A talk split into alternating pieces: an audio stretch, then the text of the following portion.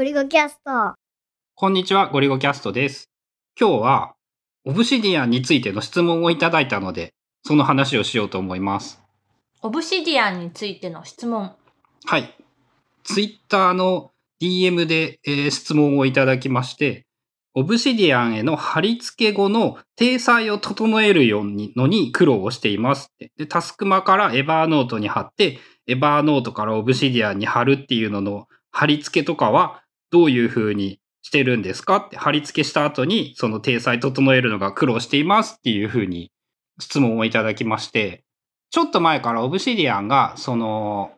リッチテキストのペーストっていうか、太字だったり、リンクがついてたりするものをコピーして、オブシディアンに貼ると、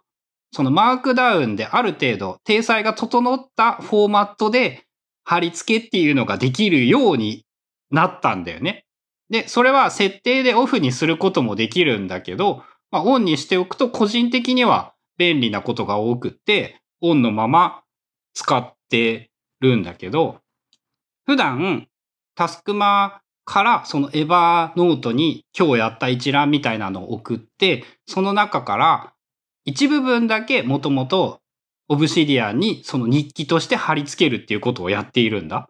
で、なんかタスクマを使ってそのエバーノートに日記を送ると、なんか最初の方になんか表みたいなのがついていて、なんかその後地図がついてたり、なんかいろんなものがあったりして、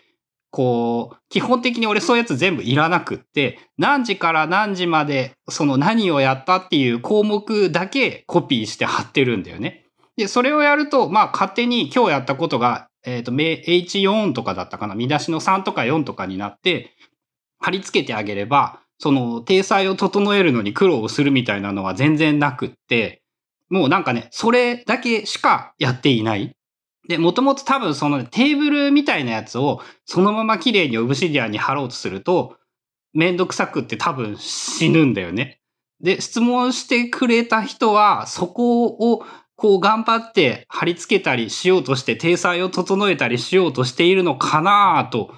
思っていて、まあ、それか、あれじゃない？その HTML 的な概念、見出しの3だとか4だとかっていう、そういうのがいらなくって、なんかプレーンテキストでこう書きたいみたいな。プレーンで貼りたい場合は、オブシディアンのその設定をオフにしてしまうか、そういうリッチ貼り付けっていうの。もしくは、えっと、コマンド、オプション、シフト V。それ多分 Mac 全部で使える機能なんだけど、その、フォーマットなくしにして、プレーンな状態で貼り付けるっていうものができるので、その場合は、まあそういう風に貼り付ければいいのかなっていう気がする。なんか元々が Web のページからこう、オブシディアンにコピペしたときに綺麗にその入るように、えー見出しとかそういったものがフォーマット変換されて入るっていうまあ機能だったと思うんだけど、なんかね、春菜の場合こう、タイトル部分みたいなのをコピーすると、その下にハイフンハイフンハイフンハイフンハイフンみたいなやつがめっちゃ入るようになって嫌で今日やっと消したわ。その 設定をオフにした。やっと消したわ。あれ、棒棒、棒をつけると、あの、あれも、えっ、と、マークダウンとして正しい記法なのか、ちょっと俺は把握していないんだけど、テキストの下に、その、ハイフンかな？ハイフンを重ねるっていうのも、その見出しの機能として働くんだよね。で、そのオブシディアンでコピーをした場合に、その見出しみたいなテキストをコピーすると、そういう風に貼り付けされることがある。で、いつもそのフォーマットなしペーストみたいなのをやるんだけど、そのショートカットキーが覚えられなくって、コマンド、オプション、シフト V。基本的に4つこうキーを押すことってないから、まあやらんくって。まあ、オフにしてもいい人はいっぱいいるだろうね。俺、あの、必要になった時にオンにするのが嫌だから、その、オンのままでオフにしたい時は、オフにするっていうやり方をやっているんだけど、まあ、コマンド、オプション、シフト V になれればいいのか、文中のリンクとかを貼りたい時に使えばいいのか、まあ、どういう風に使うかっていうそもそもの問題、話があるので、その活用の仕方によって使い分けたらいいんではないかっていう気はするんだけど、じゃあ最初の質問の話に戻ると、エバーノートからオブシディアンにこうメモをコピーする場合、こう、綺麗に貼り付かない原因として、まあ、そのフォーマットを、えーオブシディアンがまあ、親切に入れてくれてるから、えー綺麗にならないのか、まあ、そもそもそのテーブルとか、オブシディアン上では、あの、綺麗に出すことが難しい。まあ、プレビューすれば出ることは出るけど、エディター画面では、まあ、綺麗に出すことができないものを、こう、貼り付けようとしているのか、ちょっとそこはわかんないんだけど、一つはその形式なしで貼り付けるということが、まあ、できるよっていう話と、ゴリゴさんの場合は、まあ、一部、その全部をオブシディアにコピーしてるわけじゃなくて、自分が必要なところだけを抜き取って使ってるから、そんなに気にならないよって話かな。かな？なんか難しいのが、10年日記をやってきて思ったのがね、その、すごく簡単なことでも、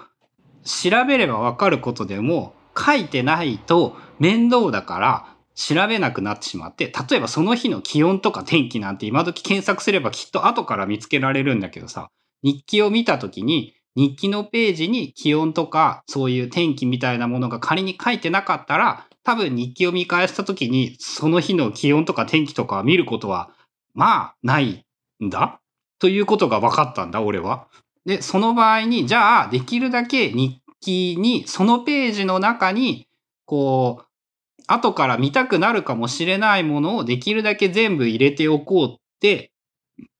いうふうにその自分の日記の方向性というものを変えてきたんだけど究極の話なんですけど別にオブシディアンに日記がなくてもいいよなっていうことは最近ちょいちょい思っている。それはね、ちょっと前から自分も思ってて、その、なんだろう、思考のログは欲しいんだけど、生活のログはいらないって思って、オブシディアンには入れてないかな。あでも例えばなんだけど俺晩ご飯の記録とかを残しておいてね晩ご飯のレシピとかねその料理の注意点とかはねオブシディアンに残してあってそれってリンクが貼れることの効果がすごくでかいんだよね。じゃああの晩ご飯だけ書くのって言ったらもうめんどくさいからもう日記全部書けばいいやと思って今のフォーマットはその上からまず自分の手で書いたその日の